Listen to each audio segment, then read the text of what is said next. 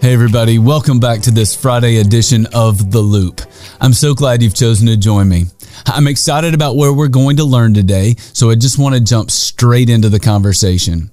When God established his covenant with Abram, he changed Abram's name to Abraham and he changed Sarai's name to Sarah.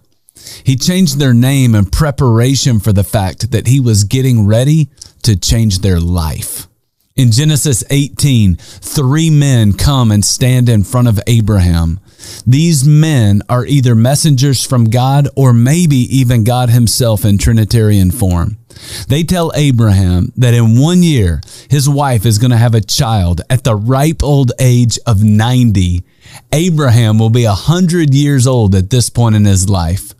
When Sarah heard the news, the text says in verse 12 that she laughed to herself, which is actually the same reaction that Abraham had when he heard the news back in Genesis 17 17.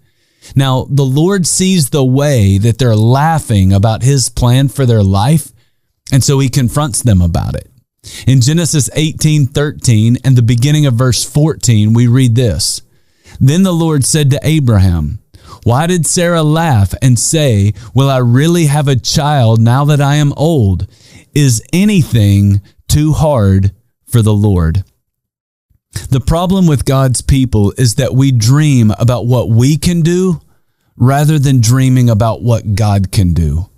Our lives and our dreams should not be shaped by the size of our thinking, but they should be shaped by the size of our God.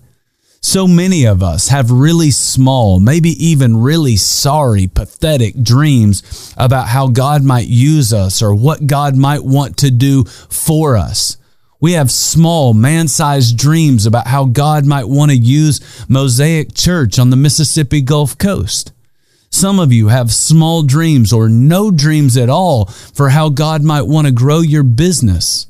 Some of you are struggling to find a spouse or to have kids. Some of you have no thoughts about how God could use you in this life to make an eternal difference in someone else's life. We're thinking about it all wrong. We have to stop thinking about what we can do and start thinking about what God can do.